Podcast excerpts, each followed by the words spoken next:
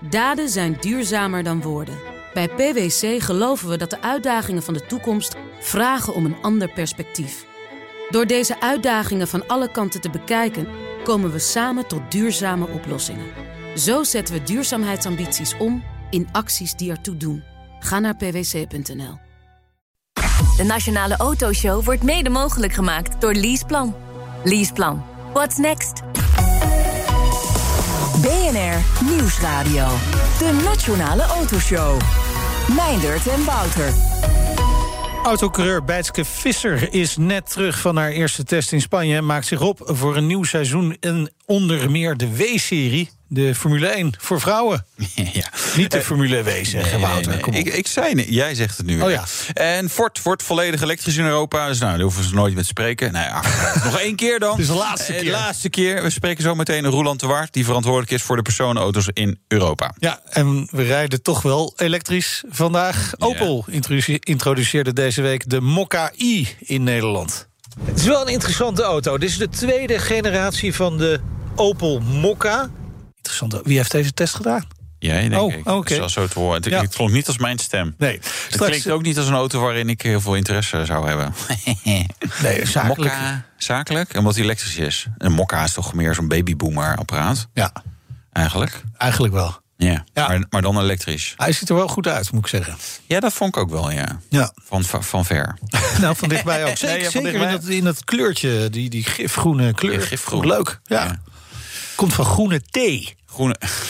Dat is een beetje Het slaapverwekkend wordt alweer. allemaal niet eh spannender Wordt er niet beter hè? van. Nee, lu- luister straks eh, meer over de Mokka i. Eh, dan word je helemaal bedwelmd door Opel. Dat straks. Maar eerst, het leasewagenpark groeit. Minder dan de afgelopen jaren. Renate Hemerik is voorzitter van de VNA... de Vereniging van Nederlandse Autoleasemaatschappijen. Welkom. Dankjewel. Ja, je schrikt er een hier. beetje van. Het is Nee. lang geleden. Fijn hier te zijn. Ja. ja. Ehm, er is wel groei, hè? Anderhalf procent. Maar eh, dat is toch wel wat beperkt als je naar de afgelopen jaren kijkt. Het aantal personenauto's dat geleased wordt... is zelfs gedaald met 2,1 procent. Eh, wa- wat is de conclusie? Ook de lease-sector ontkomt gewoon niet aan de coronacrisis. Ja, dat is even de vraag of, of we dat nu al echt in de cijfers zien. Kijk, het, is, eh, het spreekt voor zich dat bedrijven nu op dit moment wat voorzichtig zijn met de stappen die ze moeten nemen. Ja. Eh, en eh, we zien daar een, een kleine vertraging. Wat het gaat betekenen weten we natuurlijk niet. Er zijn heel veel bedrijven die nu gebruik maken van de steunmaatregelen. En ehm, ja, ook wij zijn een beetje afwachtend wat dat betekent als ineens eh, als de economie weer aan de praat gaat en die steunmaatregelen vallen weg. Ja. Nou ja, we Dus- re- record eh, aantal faillissementen in de positieve zin, heel weinig. Dus je zou ook kunnen verwachten, nou, straks de maatregelen eraf, dan vallen nog wat eh, bedrijven om. Dan komen er ook wel wat leaseauto's weer eh, retour afzender. En dat zijn de leasemaatschappijen. Ja, wat je alleen wel ziet is, eh, als je kijkt naar de sectoren die nu zwaar geraakt zijn, hè, dan zijn dat de evenementenwereld, de, de horeca, de, Ja. de, de, het toerisme. En daar wordt over het algemeen wat minder geleased dan in andere sectoren. Oké. Dus het is een beetje koffiedik kijken. Daarnaast hebben we een overheid die heel graag wil dat we investerend de crisis uitkomen. Ja. Eh, ook op duurzaamheid inzetten. Oh, ik dacht eh, dikke wagens kopen. Maar Dik- dit- dikke oh ja, wagens, dikke ja. nou, elektrische Porsche bijvoorbeeld. Dat is dan duurzaam eh, in- de crisis uit investeren, Meijnerd. Nou, een goed idee. Ja, vind ik ook een goed Zeker. idee. Nou, blij dat we daaruit zijn. Eh, maar maar ja, je zegt eigenlijk van, ja, we weten het niet. Want wij Nee. wilden vragen, moet de echte klap nog komen? Maar dan ga jij zeggen, Nou, oh, dat weten wij Kijk, eigenlijk niet. laten we, laten we vooropstellen dat wij niet immuun zijn. Dat is geen enkele sector voor deze enorme crisis die we hebben, die we nog, ook nog, nog niet kennen, dus ook niet kunnen duiden. Nee. Dus eh, de kans dat het zakelijk voor ons wat gaat betekenen, is, eh, is er wel. Aan de andere kant zien we een aantal andere positieve ontwikkelingen. Want wij doen natuurlijk ook heel veel zaken met consumenten. Ja. Eh, en we hebben nog de bestelwagenmarkt. Nou, als je dat allemaal even optelt, dan eh, zou het prettig zijn als het een het ander een beetje gaat eh, Nou, ja, ondervangen. De- En, en hoe, want je, je roept een aantal dingen. Eigenlijk zeg je dus hiermee zakelijk, mwah, niet fantastisch. Private lease gaat wel goed. En bestelbussen, dat is, ik bedoel, we bestellen alles online. Zeg maar, als ik een avond niks besteld Klopt. heb, dan, eh, dan krijg ik er jeuk ergens. Denk, ik, nou, ik moet nog snel iets bestellen. Volgens mij is dat eh, wel redelijk eh, de ziekte die we Ja. allemaal hebben. Dus ja, bestelbusje moet als een, als een dolle gaan. Ja. Maar dat klopt. En er komt nog eens een keer een subsidie achteraan. Hè, voor, uh, in verband met uh, de binnensteden die men uh, zero-emissie wil maken. Heeft de overheid besloten om 5000 euro op bepaalde bestelbussen zeg maar, als subsidie te geven. Ja. Dus wij verwachten zelf dat daar een enorme aantal bestelbussen nog achteraan komt. Ja. En wat, je, wat ik eigenlijk net, wat, wat onder mijn verhaal van net ook zit, is je ziet in Nederland dat we een beweging hebben van mensen gaan van collectief vervoer naar individueel vervoer. Ja. Private lease. Auto's. Ja, private lease, maar met name auto's. Ja, ja, ja wat okay. Wouter ja. zegt. En ja. uh, uh, enerzijds zijn dat uh, gewoon occasions, tweedehandse. Aan de andere kant denk ik dat daar ook wel de groei van private lease toch mede door overeind gebleven is. Maar ja. alleen private lease of gaat, gaan we dat ook terugzien in de gewone zeg maar, leasecontracten? Zoals we die gewend waren. In de zakelijke markt ja. wil je? Ja. Ja, kijk, dat is even de vraag. Wat we zien nu is dat bedrijven even pas op de plaats maken. En bepaalde sectoren lopen wel door. En er zijn ook sectoren die natuurlijk uh, profijt halen uit deze crisis. En die gaan helemaal door. Dus het is, het is super moeilijk om te zien. We zitten er bovenop om het beeld te vormen, uh, te volgen. En met name om ook te kijken met klanten van ja, wat kan je nou doen om die klanten uiteindelijk de crisis door te helpen. Ja. Zien jullie dat er veel contracten zijn verlengd? Want dat zou, zeg maar, denk ik, de eerste neiging zijn van... nou ja, niet weer even vijf jaar vastzitten... maar een halfjaartje of een jaartje extra op deze auto, ja. dat kan eigenlijk wel. Ja, ja en dat, dat is zo. En dat is eigenlijk ook wel heel logisch. Hè? Als de auto's staan, staan relatief veel stil... Ja. En wat je dan ziet gewoon is, er is ruimte om die auto uiteindelijk langer te ge gebruiken. En dat, zou, dat is voor de klant, maar dat is ook voor de leasemaatschappij uiteindelijk prima dat we dat dan doen. Ja. ja. Hoezo is dat prima? Nou, omdat die klant uiteindelijk die kan uh, best wel wat langer laten doorrijden, waardoor ja. zijn kosten omlaag gaan. En wij uh, uh, hebben uiteindelijk die auto met hetzelfde kilometerstand uiteindelijk terug, maar iets later dan wat we geprognosticeerd ja. hadden. Ja, moeilijk woord. En, en met, met, dezelfde kilometerstand, dat heeft natuurlijk ook te maken met het feit dat we minder kilometers rijden, omdat we veel thuiswerken. Is, is dat thuiswerken uh, in essentie een bedreiging voor jullie sector? Nee. Nee, want weet je, volgens mij is dat thuiswerken. Um, het is maar voor een deel van Nederland. Hè? Het wordt, er wordt altijd gezegd, we moeten allemaal thuiswerken. Nou, ja, maar je hoeft maar naar buiten te kijken en je ziet de auto's rondrijden. Het zijn er wel veel minder Absoluut. dan een jaar geleden. Ja, absoluut. En voorspellingen zijn dat zeg maar ongeveer 30 tot 40 procent van de mensen echt thuis kan werken. Uh, maar je ziet ook wel een beweging natuurlijk dat heel veel mensen ook zeggen van ja, ik mis wel heel veel als ik toch niet op mijn werklocatie ben. Je mist verbinding, je mist creativiteit, je mist interactie en dat soort dingen. Maar dat is dus echt extreem goed nieuws voor, voor leasemaatschappijen. Want nou, openbaar vervoer, ja, daar, ga je, daar ging je sowieso niet voor je lol in zitten, maar nu al helemaal niet. Maar we willen straks wel weer wat meer op kantoor zijn. We zullen ja. nog steeds heel veel online bestellen. Dus uh, eigenlijk uh, moet uh, de champagne moet alvast koud worden gelegd. Ja, beetje wel. En ook tegelijkertijd realistisch zijn. Ja. Ook het OV vecht ervoor natuurlijk om mensen weer in de OV te krijgen. We Ja. moeten niet allemaal in de auto gaan zitten. Dus ik denk als Nee, we... ik heb altijd zoiets van, laat andere mensen maar in Ja. het OV zitten. Dan Ja. ga ik wel auto rijden. Maar het is ook niet of-of natuurlijk. Hè. Je kunt deel van de week thuiswerken en een deel naar kantoor gaan. Ja, absoluut. Ik denk dat dat ook eh, een nieuwer normaal wordt dan wat het was. Absoluut. En wat dat voor ons gaat betekenen, het zal best hier en daar best wel wat leaseauto's schelen. En aan de andere kant zijn er ook eh, eh, nieuwe segmenten eh, klanten die binnenkomen. En, en tegelijkertijd ontwikkelt de branche ook door bij ons. Hè, dat nieuwe mobiliteit in de zin van flexibel gebruik maken van mobiliteit. Dat is iets wat al heel lang hangt. Ja. En wat het mooie is van deze crisis, is dat een aantal ontwikkelingen gewoon de wind in de rug krijgen en versneld worden. Ja, maar daar, daar zeg je echt, ja, dag, Renate, kom op. Ik bedoel, mobility is een service. Ja, dat was dan, dan kan je kiezen tussen de trein, de fiets en de auto. Nou, fiets is lekker als het mooi weer is, maar vorige week sneeuwde het. Toen was het even wat minder fijn. Zat er niemand op de fiets. Eh, en, en OV, ja, sorry, maar dat, eh, de, de- de- we gingen zelfs eh, zorgverleners auto's uitdelen. Want ja, het was allemaal zo gevaarlijk in het OV. Je wil nu toch niet zeg maar, tussen andere hijgende mensen en hoestende mensen zitten. Nee, maar je krijgt wel een omslag in denken. En ik denk als eenmaal, Ja. eh, mag Ja, het zo zeker. zeggen... Auto's. Ja, dat is eigenlijk het wagenpark is weer gegroeid. Er zijn allemaal mensen, Ja. zeg maar, kleine, eh, ook kleine tweedehandsjes en zo, niet aan te slepen. Absoluut. Heel slecht voor de eh, verduurzaming van het Nederlands vloot. Ja. ja, dat is op zich natuurlijk sowieso een interessant onderwerp. Met hè, contracten die worden verlengd. Dat is allemaal net een euronormeringje ouder, niet elektrisch. En eh, Ja. daar rijden we dan nog Nou, even hebben door. sowieso bedrijven daar niet een verantwoordelijkheid in? Hè? Want die kunnen dan heel mooi zeggen: we stoppen met leaseauto's. Staat niet meer op onze balans. Hè? Wij hebben een mooie voetafdruk. Maar ondertussen gaan die werknemers allemaal zelf privé een tweedehands auto kopen. Ja, ik denk dat daar ook een nieuw normaal gaat komen. Maar we moeten eerst die crisis door.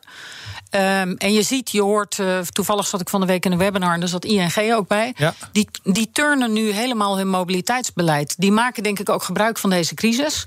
Uh, in meerdere opzichten. En je ziet dan dat die verantwoordelijkheid vanzelf wel weer om de hoek komt. En dit is ook een punt wat we bij de minister hebben besproken. Hè, dat we, we, we, hebben in beeld met elkaar... Maar zij voelen zich ook verantwoordelijk voor het privégebruik van auto's bij hun werknemers?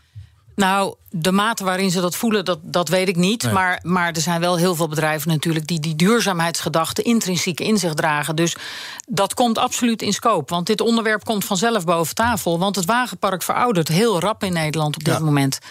Ja, en dat, is- dat is doodzonde. En we halen de Nee, maar wat ik klimaatdoelstellingen bedoel is, er is natuurlijk een verschil. Je kunt als, als partij zeggen, wij schaffen de leaseregelingen af. En dan moet je kijken, we besparen zoveel CO2... terwijl de we- medewerkers dan privé een tweedehands auto kopen... die vervuilender is dan een moderne leaseauto. Of je kunt zeggen, nee, wij gaan als bedrijf ook dat gedeelte voor onze verantwoordelijkheid Reguleren. nemen. Ja, Reguleren. ja. Zolang wij leaseauto's uitgeven, hebben we er invloed op. Ja. En anders dus niet. Ja, ik denk dat je dat steeds meer gaat krijgen. En dat je meer van die, van die package deals krijgt. Hè, dat de werkgever ook, mag ik het zo zeggen, private lease aanbod aanbiedt aan de medewerker die eigenlijk een kilometervergoeding heeft. Ja, en, maar- en toch is dat ook wel weer een beetje een ingewikkelde. Want uiteindelijk zeg je als eh, werkgever dan... ja, ik, ik regel het niet voor jou, maar ik ga, je wel wat, eh, ik ga wel wat, wat, wat, er wat van vinden. En zo denk ik, nou, als jij het niet voor mij regelt... dan, ja, dan heb je Ja. er niet zoveel van te vinden. Dan, Ja, maar dat gebe- gaat natuurlijk ook op thuiswerken eh, gebied gebeuren. We zijn allemaal thuis gaan zitten werken, achter een bureau of eh, keukentafel of weet ik veel wat allemaal. Ja. Daar krijg je ook dat het in zich het dat- zwembad, weet je nog, vorig jaar. Ja, dat was lekker weer. Hè? Die eerste, eerste lockdown was gewoon lekker weer. En uiteindelijk krijg je daar ook een stukje regulering op. Dus weet je, we zijn met elkaar ergens in, in, een, nou ja, in een crisis terechtgekomen. Ja. En dat zal zich weer opnieuw moeten zetten. Ja. Kijk, het goede nieuws is wel, de private lease echt door dak double-digit growth. Nou, jeetje man, hè, dan zouden we in Silicon Valley, eh, trekken we daar ook een champagne voor open. 14% groeit. Ja. Dat is vooral particulier of is dat inderdaad ook wel veel zakelijk... en dan zo'n mobiliteitsbudgetconstructie? Nee, dat is particulier. Ja. En dat heeft ook nog de wind in de rug gekregen uiteindelijk door de EV-subsidie hè, voor, voor particulieren. Ja.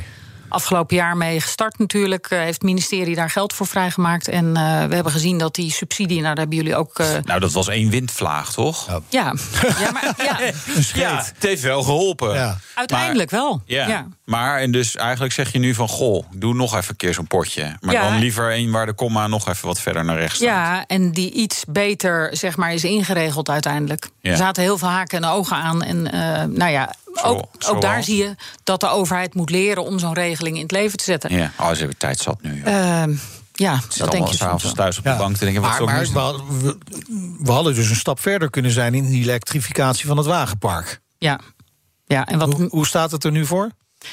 Ja, op zich, in lease hè, is het één op de vier auto's Ja. die zeg maar een stekker heeft. Dus dat gaat, eh, dat gaat rap. Eh, vorig jaar was dat nog één op, eh één op vijf, zeg maar, of iets, iets minder. Ehm, en dat, dat gaat door. Dat is Ja, een- ook, ook met die- dat bijtellingsvoordeel dat steeds verder wordt afgebouwd.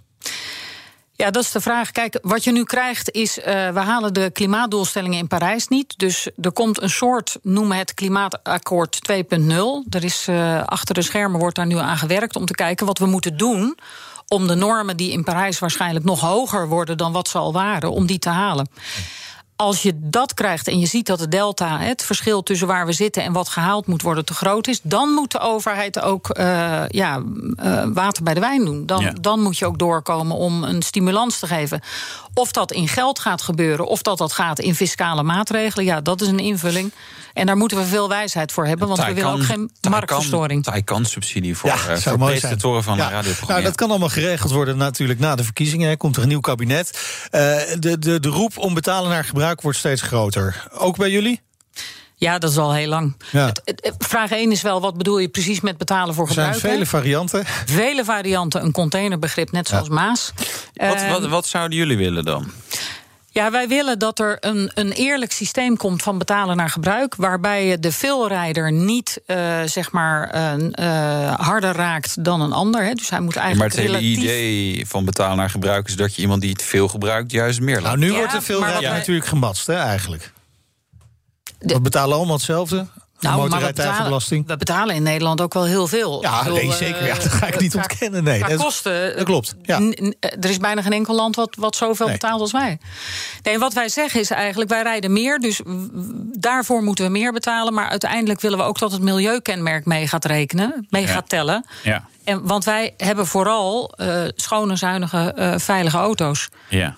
En laat dat dan verdisconteerd worden in een systeem van een prijs. Dus een soort van dus, uh, vlaktax-idee. Vlaktax. Een vlaktax. Maar we hebben nu toch een vlaktax, dat is die MRB. En de MRB is voor benzine en diesel hoger en voor elektrisch is die er niet. Ja, dus ja, dat is eigenlijk al geregeld. Nou, fijn. Jullie, uh, jullie, voor jullie is het geregeld. Nee, bedoel je dat niet? Dan, dan, wat, ver, dan vergeet je de BPM. Ja. BPM met de is ook nul uh, op elektrische auto's. Dus dat is ook, uh, ja, elektrisch wel, maar de rest niet. Nee. En dat wordt alleen maar erger. Ja. Um, en we hebben uiteindelijk ook nog de accijnzen natuurlijk. Ja, ook dus nul op elektriciteit. Hè? Ja. Iets anders. Nee, wat zouden jullie willen dan? Wat, wat, wat wil je concreet?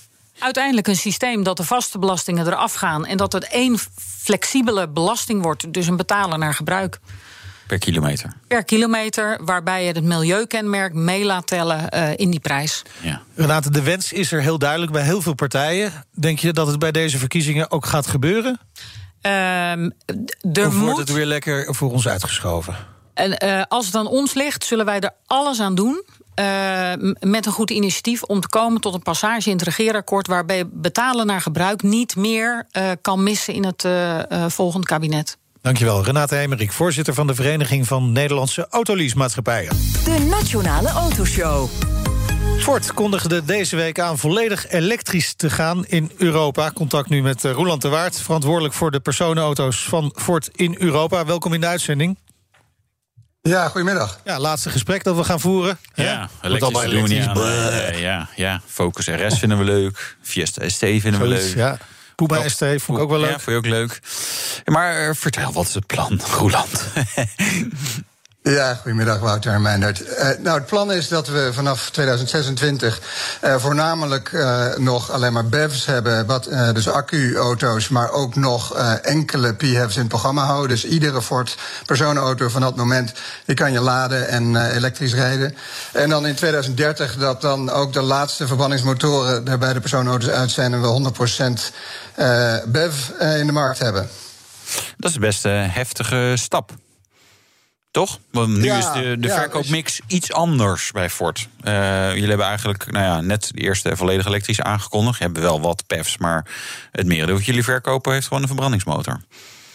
Nee, dat klopt. Eh, we zitten ook helemaal uh, nu aan de voorkant van de trend. Maar je ziet ook dat het ontzettend hard gaat nu. In Europa was in december 14% van alle auto's die verkocht werden, waren BEVs. Uh, dus je ziet dat er een moment is dat dat opeens heel hard gaat. En, we kennen allemaal Noorwegen, maar ook Nederland, waar dat nog veel hoger ligt. Dus we zien die trend gewoon gebeuren. En ja, je kan er tegen zijn. Je kan net legaal proberen te zijn. Maar je kan ook dat als een kans zien. Als het dan gaat gebeuren en die kant op gaat dan kan je ook een voorloper zijn. En uh, wij denken dat, dat we het zo interessant kunnen maken, ook met alle ontwikkelingen die er zijn op het gebied van accu's en laadinfrastructuur, uh, dat dat een veel groter percentage van onze verkoop kan worden. Maar ben je nog wel voorloper als je een tijdspannen richting 2030 komt? Er zijn ook andere merken die zeggen we komen in 2025 alleen nog maar met uh, BEVs. En dat is voor de duidelijkheid battery electric vehicles. Ja, nou, wij denken dat we daar uh, ook bij die, die groep horen. Alleen we denken dat er ook nog tot 2030, als je kijkt naar de wetgeving, dan uh, blijven er landen waar het nog mogelijk blijft om die auto's te kopen. Er zijn ook wel mensen die meer nodig hebben, die uh, ofwel aanhangers trekken of heel veel kilometers maken. En die geven we daarmee met de, de paar PHEV's die we overhouden, de mogelijkheid om ook gerust naar, naar hun vakantie te kunnen gaan of hun aanhanger te trekken. Eh, nu, nu geldt het alleen voor Europa. Waarom niet wereldwijd? Als je dan toch voorloper wil zijn, denk ik, nou, dan, dan doe, pak dan even door. Ja, nou het gaat ook eh, wereldwijd gebeuren. En de, zelfs de F-150, de, de pick-up truck, de, meest verkochte auto ter wereld, die uh, gaat ook uh, battery electric. Maar ja. um, de eerlijkheid gebied te zeggen dat Europa wat dat betreft wel voor ligt. Dus uh, dat Amerika waarschijnlijk, of, nou zeg maar een jaar of vijf later, hetzelfde plaatje gaat volgen. Ja, oké. Je zou bijna denken, Tesla, Amerika, nou, daar is toch wel gezonde interesse. Dus uh, eigenlijk zou je verwachten dat, dat ze daar toch verder zijn. Maar dat is dus niet zo. Nee, nee in, uh, in percentage van verkopen eh, heeft Tesla daar een veel lager marktaandeel. En uh, misschien gaat het veranderen nu met uh, de nieuwe regering, die misschien wat meer op milieu is. Maar voorlopig ligt Europa veruit in de wereld, is het het meest progressieve continent. Ja, spannend. En betekent ook dat jullie fabriek gaan ombouwen in Keulen? Wat, wat moet daar gebeuren? Ja, dat is nu de Fiesta-fabriek. En die gaat in 2023 onze eerste lokaal ontwikkelde en lokaal geproduceerde volledig elektrische auto bouwen. Dus die fabriek die moet helemaal om. Het is een heel ander productieproces. Dus daar gaat een hoop geld mee gemoeid. Een miljard dollar om en nabij. maar dat is natuurlijk een geweldige aankondiging ook. omdat het betekent dat wij, dat wij Keulen als fabriek voor de toekomst een rol toebedelen. Ja, ja. Het, het, wordt gebouwd, tenminste een deel van die auto's worden gebouwd op, op het MEB-platform van Volkswagen. Ja, we hebben een samenwerking met Volkswagen waarbij we onderling techniek uitwisselen. Uh, zij doen vooral voor ons de compacte auto's en wij doen voor hen vooral de pick-up trucks en uh, commercial vehicles in de toekomst. Ja, de pick-up trucks, hebben ze er nog niet zo heel veel van bij de Volkswagen Groep natuurlijk. Maar eh, ik trigger er wel even, want Fiesta, eh, ik, ik, ik, weet de cijfers van 2020 niet... maar eh, volgens mij 2019 was dat de best verkochte auto in Europa. Uh, en die productie verdwijnt dus in Keulen in 2023. Gaat het dan ergens anders heen, die productie? Of waar, waar gaan die Fiesta's gebouwd worden? Nee, de Fiesta die loopt uh, parallel gewoon door. We hebben daar uh, twee parallele productielijnen. Uh, dus, dus de Fiesta die blijft gewoon in het programma. die elektrificeert ook. die heeft weliswaar nu dan een mild hybrid. Maar ja, de Fiesta, ook dat segment zal natuurlijk elektrificeren. Maar daar kan ik nu nog geen aankondiging over doen. Ja, dat is jammer. We zijn zo nieuwsgierig. andere aankondiging, want ja, er moeten dus elektrische modellen komen. Hè? er wordt ook gesproken over elektrische hatchback. Klopt dat? Nou, we hebben niet gezegd wat voor auto's dat exact zijn. Uh, de, enige, de enige wat we op dit moment uh, duidelijk hebben, natuurlijk, is de Mach-E. die komt over een maand, zien we de eerste in Nederland komen. De Mustang Mach-E, dat is, nou, dat is een, een, een SUV, maar dan een, een snelle, een, een sportieve SUV. Um, ja, en in de toekomst, we zien natuurlijk de trend naar SUV's verder groeien. Dus die zullen we er ook bij zien. Maar, de de, de Mach-E Mini komt eraan, in 2000, hoor ik. wat er in 2023 komt. Er komt een kleinere nee, Mac aan? Nee, nee daar, ga ik, eh, daar ga ik een andere keer graag voor terugkomen okay. in je programma. Ja. Maar, maar kunnen we wel verwachten dat de eh, huidige namen die we kennen van Ford... de bekende namen, zoals net de Fiesta werd genoemd... dat die wel blijven en dat daar dus elektrische varianten van komen? Of komen er ook echt hele nieuwe modellen aan? Nee, we verwachten dat er uh, ook nieuwe modellen aankomen. Ik, ik, ga je daar geen namen noemen, maar uh, wat wij vooral willen doen is emotie in, het, uh, in de elektrische auto's yeah. brengen. En de Mackie is een goed voorbeeld en, en, daar wil ik nog veel meer van gaan doen. En ja, ik ben er druk mee bezig, ook met, met natuurlijk, jullie kennen Amco Leenaerts ook, ja, onze zeker. chief designer, ook een Nederlander. En ik heb gisteren nog met hem in de studio gezeten en, en dat is extra leuk nu, want wij zijn van plan om alleen maar hele leuke auto's als ze elektrisch zijn te brengen. Ja, want wij petrolheads willen natuurlijk wel nog een beetje gave dingen zien. Eh, Zo'n dingen als, als een Mustang, wordt dat dan ook volledig elektrisch? Ja, de Mach-E, maar dat is een SUV. Maar de, de, hè, de coupé, de lage, wat moeten we daarvan verwachten? Nou ja, als we helemaal elektrisch gaan, eh, dan, dan moet je zelf die conclusie maar trekken. Maar um, ja, ik ben ook een petrolhead. Ik rij op dit moment een V8 Mustang met 450 pk. En dat vind ik hartstikke leuk. Maar aan het eind van dit jaar ga ik ook om, want dan komt de Mach-E GT uit. Die heeft 480 pk. En die heeft 50% meer koppel zelfs dan mijn V8. Dus uh, ja, die is gewoon sneller. Dus dat is ook een hele leuke auto om te rijden. Dankjewel, Roland de Waard, verantwoordelijk voor de personenauto's van Ford in Europa. En zometeen. Uh, autocoureur Bijtske Visker bereidt zich voor op het nieuwe autosportseizoen. En we gaan rijden met de Opel Mokka i, I. van de elektrisch. Ja, precies. Tot zo. BNR Nieuwsradio. De Nationale Autoshow. Meindert en Wouter.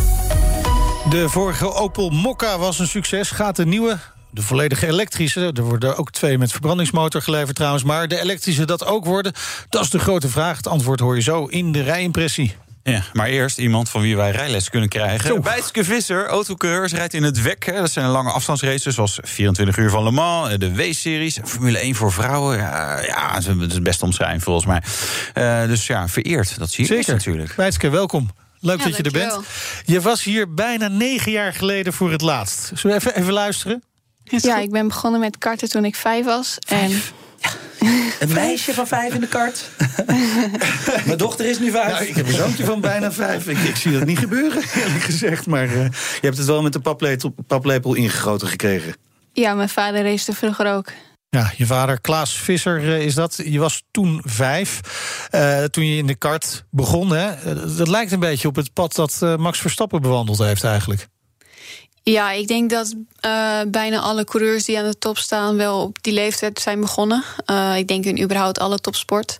En eh, ja, iedereen die begint in de karting... en dan stroomt vanuit daaruit door. Ja.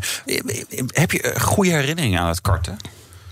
Eh, ja, ja, nee, Ja? het is natuurlijk nog steeds het grootste gedeelte van mijn leven... dat ik dat heb gedaan. Ja. Ja, waarom vraag je dat? Nee, gewoon dat ik dacht van ja, misschien was dat wel de mooiste periode. Dat je, dat je heel veel aan het leren bent. En, en eh, het, het is nog veel spelende wijze. Het is nu natuurlijk gewoon serieuze business ook. Dus Ja, het is nu, het is nu eh, wat serieuzer. Maar eh, ja, in het karten aan het einde werd het ook wel serieus. En waren we ook gewoon elke week aan het rijden en aan het reizen van, van hier naar daar. Dus ja. Ja, ja dus ik, ik, mijn zoon is ook vijf. Ik zal ook vast teleurstellen dat hij niet eh, nu al een kort gaat. Eh, je bent eh, vrouw in een mannenwereld. Tenminste, dat zouden wij dan zeggen. Maar voel jij dat ook zo? Ehm, ik denk dat op, als je begint, als je vijf bent, dat je het verschil niet merkt. Nee. Ehm, want ja, vroeger waren we allemaal gewoon, we wouden lol hebben en we aan het rijden. En ik denk als je een beetje op de leeftijd 13, 14 komt, toen ging ik internationaal. En toen begon ik wel een verschil te maken, eh, merken. Ehm, meer dat ze het niet altijd konden hebben als ik sneller was. Kijk, dat is mooi om te horen. Hey, maar zie, zie je wel dat die wereld toch ook wel verandert? Want ik kan me toch voorstellen dat in die, in die beginperiode... toen je vijf was, in die kart begon... dat je een van de weinige meisjes was. Klopt dat? Ja, ik denk dat ik bijna altijd de enigste of een van de weinigste was. Ja, en dan nog, ook nog het podium ook nog even halen. Dat steekt natuurlijk bij de jong- jongens. Maar eh, verandert dat nu? Zie je dat eh, op de kartbaan... dat er veel meer meisjes rondrijden? Ja, ik was bijvoorbeeld vorig jaar was ik, eh, had ik een wedstrijd in Portimao. En daarnaast lag een kartbaan en daar was het WK karten. Dus ik was daar even gaan kijken. En het verbaast me hoeveel meisjes daar, daar rondliepen. Ik had ja, nog nooit eerder zoveel meisjes op het circuit gezien. Ja, maar dat komt door jou. Ja, dat weet ik niet. Ja, joh. Voorbeeld. Het grote voorbeeld, is ook, ook in Portugal. Nou, nee, oh, het was het WK, zei je. In Portimao, wel leuk, eh, leuke, leuke omgeving natuurlijk. Ja. Ehm, je, je, je, je, je hebt ook gezegd, hey, je bent ervan overtuigd dat er een, een vrouw de Formule 1 gaat halen. Wa- waarom heb je dat gezegd? Waarom denk je dat? Ik zie geen reden waarom het niet kan. Nee? Ehm, uiteindelijk, ja, fysiek moeten wij wat harder trainen dan jongens. Maar ja. Eh, wij zijn zelf niet de motor van de, van de auto. Dus je moet sterk genoeg zijn. Maar als je eenmaal sterk genoeg bent, dan heb je geen voordeel meer als je nog sterker bent. Nee. En eh, ja, er hangen natuurlijk zijn nog veel meer factoren waar het vanaf eh, afhangt. Maar Ja. ja, het moet wel gewoon kunnen. Ja. Ja. En, en- en wat bedoel, qua sterkte, qua, qua lichaamskracht, wat, wat, is het, wat, is, wat moet je het zwaarst trainen om dat, om op dat niveau echt mee te kunnen doen?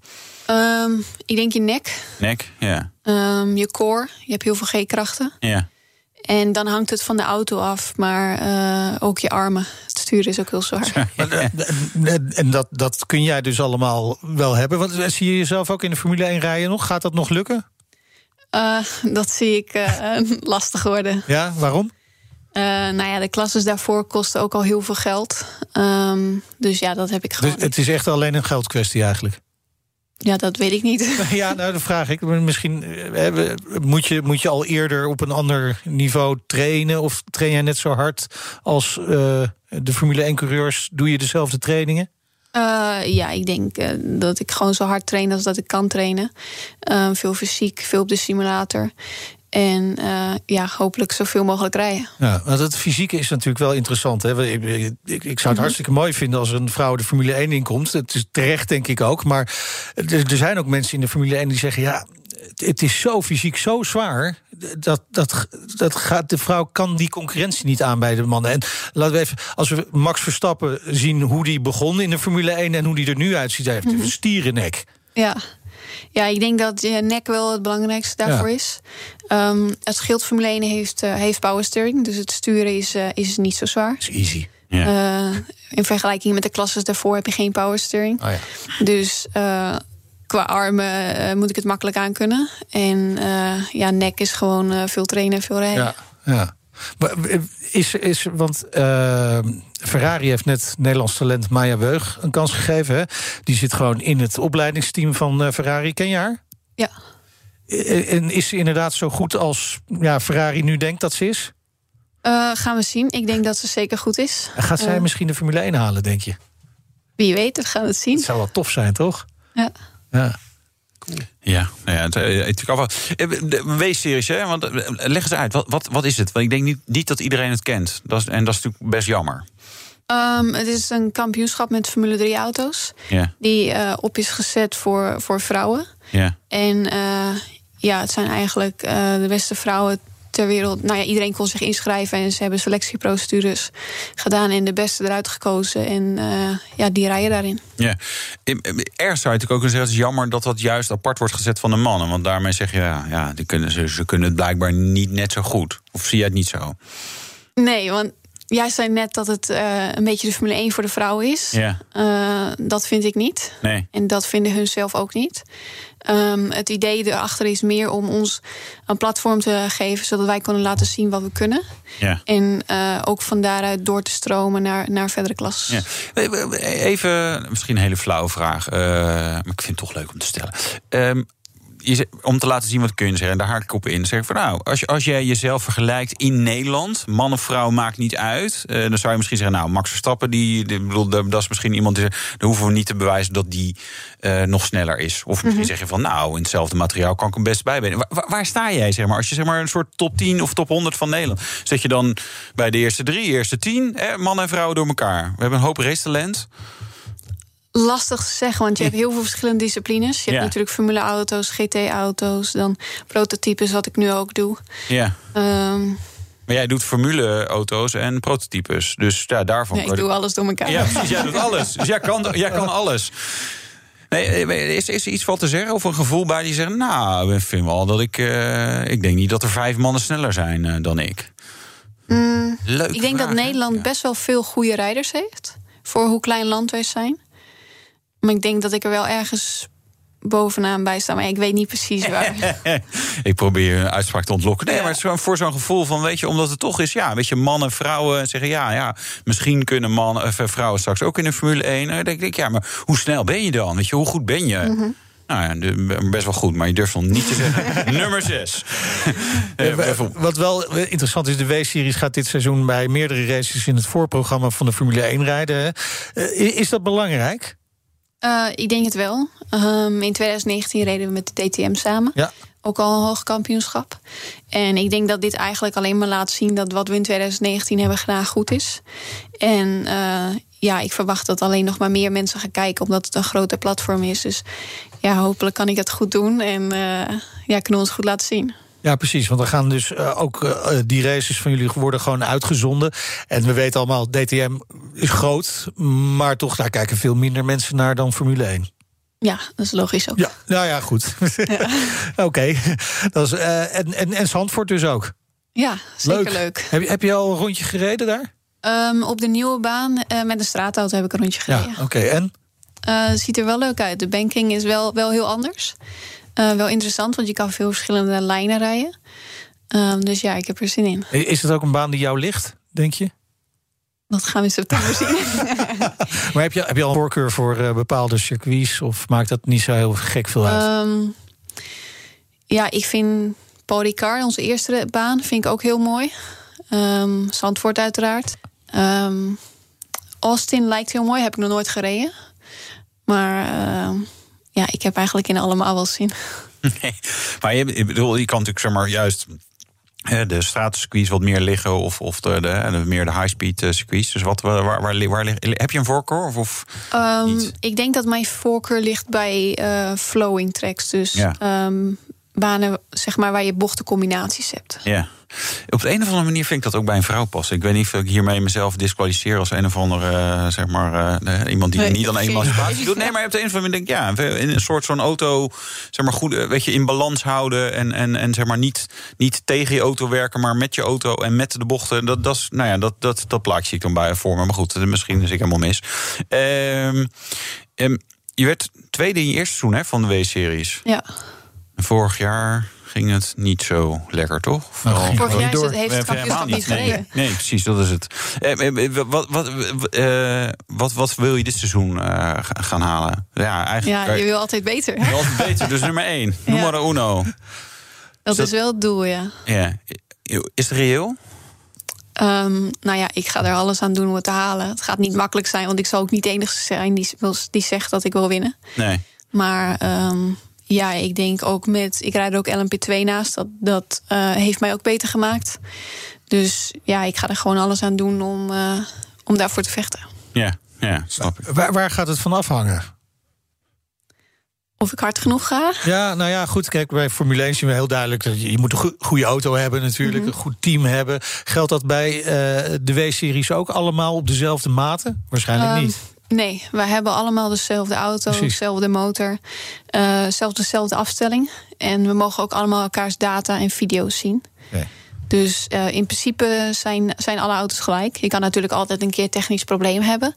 Maar eh, ja, hun idee erachter is dat gewoon de snelste rijder Ja, precies. Dus als alles heel blijft, dan is gewoon de snelste, dat is ook de beste coureur. Ja, Ja, en dat ben jij dus komend seizoen. Daar ga ik wel voor, ja. precies. Ja. Eh, eh, je had het net al over, eh, over eh, het wekseizoen. Eh, volledig vrouwelijk team. Mhm. Hoe, hoe ging de eerste test? Want de afgelopen week was die eerste test. Eh, ging goed. We hebben eh, regen en droog kunnen rijden, dus veel kunnen testen. Ehm, er zijn wat regelveranderingen dit jaar, omdat eh, met de nieuwe regels van de LMP1 zou de LMP2 sneller zijn dan de LMP1. Oh ja. Dus we moeten wat langzamer. Ja, dat is wel jammer. Ja, dat is altijd jammer, maar het is voor iedereen hetzelfde. Dus we moeten nog steeds de auto op de limiet rijden. Ja, maar is, is het daardoor toch een stukje minder leuk geworden? Of maakt dat niet zo gek veel uit? Valt op zich wel mee. Het Ja, zijn, ik proef we toch hebben dat je het minder leuk vindt Ja, daardoor. we willen Ja, natuurlijk altijd hard harder, mogelijk, maar ja. eh, we moeten weer een hoop nieuwe dingen leren met nieuwe banden. Ja. Eh, eh, Je zei net van, van hey, je kunt data en video ook, ook van de concurrenten inzien. Eh, Doe je dat dan ook na iedere race? Ga, ga je dan echt kijken van, nou, even kijken wat, eh wat Eh, zij bij de W-series, ja. Ja, ja. Ja, ja, uiteraard. Eh, ook al ben je de snelste, er zal altijd nog een bocht zijn waar iemand anders sneller is. Dus ja, ja daar kijk ik altijd wel naar. En leer je daar dan ook echt zoveel van? Ja, Ja? Ja. Maar het nadeel is dat andere mensen ook weer van jou kunnen leren. dat kan soms een nadeel zijn, ja. Ja. Het slimste zonne. Maar eh, eh, welke races ga je allemaal rijden in het, eh, in het WEC? Ehm, allemaal, behalve eh, Monza, want dan heb ik een W-series race. Oké. Ah ja. Ja, ja, dus ja, die agenda's die moeten natuurlijk ook een beetje matchen. Ja, Ja, en Le Mans is natuurlijk het leukst. zeker. Ja, toch? Ja. En met, met wie zit je in het team? Eh, met Sofia Vloers en Tatjana Calderon. Kijk, dat zijn ook niet de minste. Nee, Toch? geef Nou, ook moet- gas. Ja, precies. Die geven ook gas. Heel veel succes. Dank voor je komst naar de studio. En we gaan, eh, we gaan je volgen. En eh, hopelijk eh, spreken we je volgend jaar weer... als je op het hoogste schafot bent geëindigd bij eh, de W-series. Het zou mooi zijn. In ieder, geval, in ieder geval in Zandvoort, hè? Ja, ik doe Dus afgesproken. Ja. Afgesproken. Dankjewel. Bijtske Visser. Het autonieuws. Porsche onthulde deze week de nieuwe 911 GT3. En volgens Jasper Koek van Porsche eh, Nederland is hij weer net iets beter dan zijn voorganger. Kijk, wat altijd natuurlijk bij de GT3 zo is... en ehm, ook eigenlijk wel natuurlijk gewoon als je naar het hele Porsche-portfolio kijkt... is dat heel veel techniek van het circuit, van het racen... dat die in de straatauto's komt. Hè. Zo is het merk uiteindelijk ook eh, eh, groot geworden. En dat is bij de GT3 nog meer zo. En dat zie je eh, in de laatste generatie van de GT3 zie je dat heel erg... dat heel veel techniek en ook vooral heel veel aerodynamica van de, van de raceauto's... dat dat nu in de GT3 is terechtgekomen. Dus... Uh, hij heeft he, allerlei uh, onderhuidse technieken, maar ook allerlei spoilers en uh, luchtopeningen die echt rechtstreeks van de raceauto's komen. Waardoor die dus veel sneller is dan de vorige. Terwijl eigenlijk als je puur naar het vermogen kijkt, is dat niet eens zo heel veel toegenomen ten opzichte van de vorige. Ja, 10 pk extra dus, Ja. Wouter. 510 dus. Het, het was blijkbaar genoeg. Nee, dat is natuurlijk ook genoeg. Ja. Ja, maar wat vind je ervan? Eh, ik wil rijden. Ja. Ja, ja nee, ik denk eh, fantastisch. Weet je, het is natuurlijk eh, in 992 eh, hebben ze, hebben ze weer mooie dingen gedaan. Ja. En eh, GT3 ja, is, is gewoon altijd goed, zou ik bijna zeggen. Net even. ik vind eigenlijk misschien wel het hoogtepunt van 911. Want een, een GT3 RS is allemaal net weer even schreeuweriger en zo. En, en, en GT3 zit, dus ja, het is mooi. wat Bijtske ervan vindt. Ja, ik ken die auto eigenlijk niet Nee? zo goed. Nee. Dit, dit zijn niet auto's waar jij heel erg naar uitkijkt... om, eh, om eens eh, lekker eh, onder je handen te nemen? Ehm, Nee, ik ben meer van de, van de raceauto's Ja. en uh, formuleauto's. Oké, nou dan doen wij deze wel. Gaan wij naar McLaren. introduceerde deze week de Artura.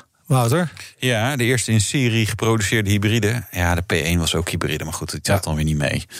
Eh, hè, Arjan van Beek van Lauman Exclusive. Zegt De hybrid is natuurlijk ook een keuze voor eh, eh, wat eh, efficiënter omgaan met de uitstoot. Laten we daar ook ver over zijn. En dan is de keuze voor een, een hybrid een voor de hand liggende. Dat zie je eigenlijk in, in algemene zin wel dat dat de ontwikkelingen zijn.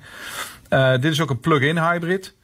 Dus eh, nou, uiteindelijk geeft dat een veel lagere CO2-uitstoot. 129 gram per kilometer. Nou, dat is echt heel erg laag. Wat trouwens ook een prachtige bijkomstigheid heeft eh, voor, eh, voor de Nederlandse markt in, eh, in pricing.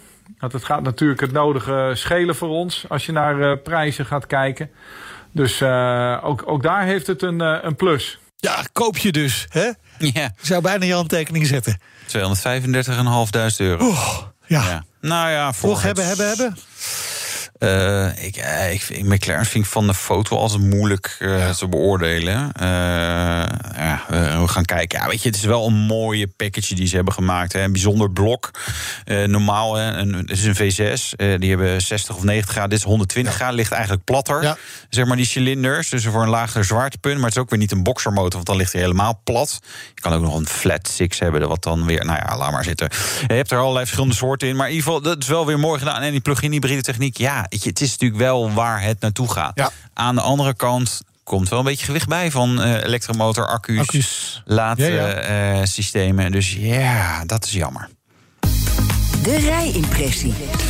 Ja, mijn Over accu's gesproken. Ja, ja, één grote accu-festijn was het. En daarom was hem ook groen gespoten. Dat, je- dat je wel een beetje voorzichtig doet ermee.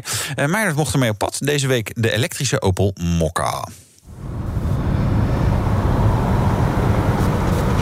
Dan drukken we dus het pedaal van de Mokka i volledig in. En dan denk je bij een elektrische auto, dan spuit je vooruit. Nee, dat is niet het geval. Dat is misschien een minpuntje, maar ja, misschien is daar deze auto ook niet helemaal voor eh, bedoeld. Hè? Dit is een eh, SUV in het B-segment. Ja, daar verwacht je niet dat hij eh, enorm van 0 tot 100 sprint in een paar seconden. Daar doet hij wat langer over. Het is wel een interessante auto. Dit is de tweede generatie van de Opel Mokka. Eerste generatie was echt wel een succes. Hobbeltje, hè? Lekker Amsterdam. Allemaal heuveltjes. Ehm, eerste generatie van de Mokka was echt een succes. Er was toen nog een samenwerking natuurlijk met eh, General Motors. Hè. Zat in dat pakket. Opel is ondertussen verkocht aan eh, PSA, Peugeot, Citroën en DS. En inmiddels eh, is dat natuurlijk weer onderdeel van Stellantis. Maar het eh, onderstel van de Mokka, ja, dat is op een nieuw platform van PSA gezet eigenlijk. Het Common Modular Platform van PSA. Wat ook de basis vormt van de DS3 Crossback, Peugeot 208, 2008 en jawel, de kleinere Opel Corsa. Nou, wat betekent dat voor deze Mokka? Ja, dat hij ook wat kleiner is geworden. 13 centimeter korter dan voorheen.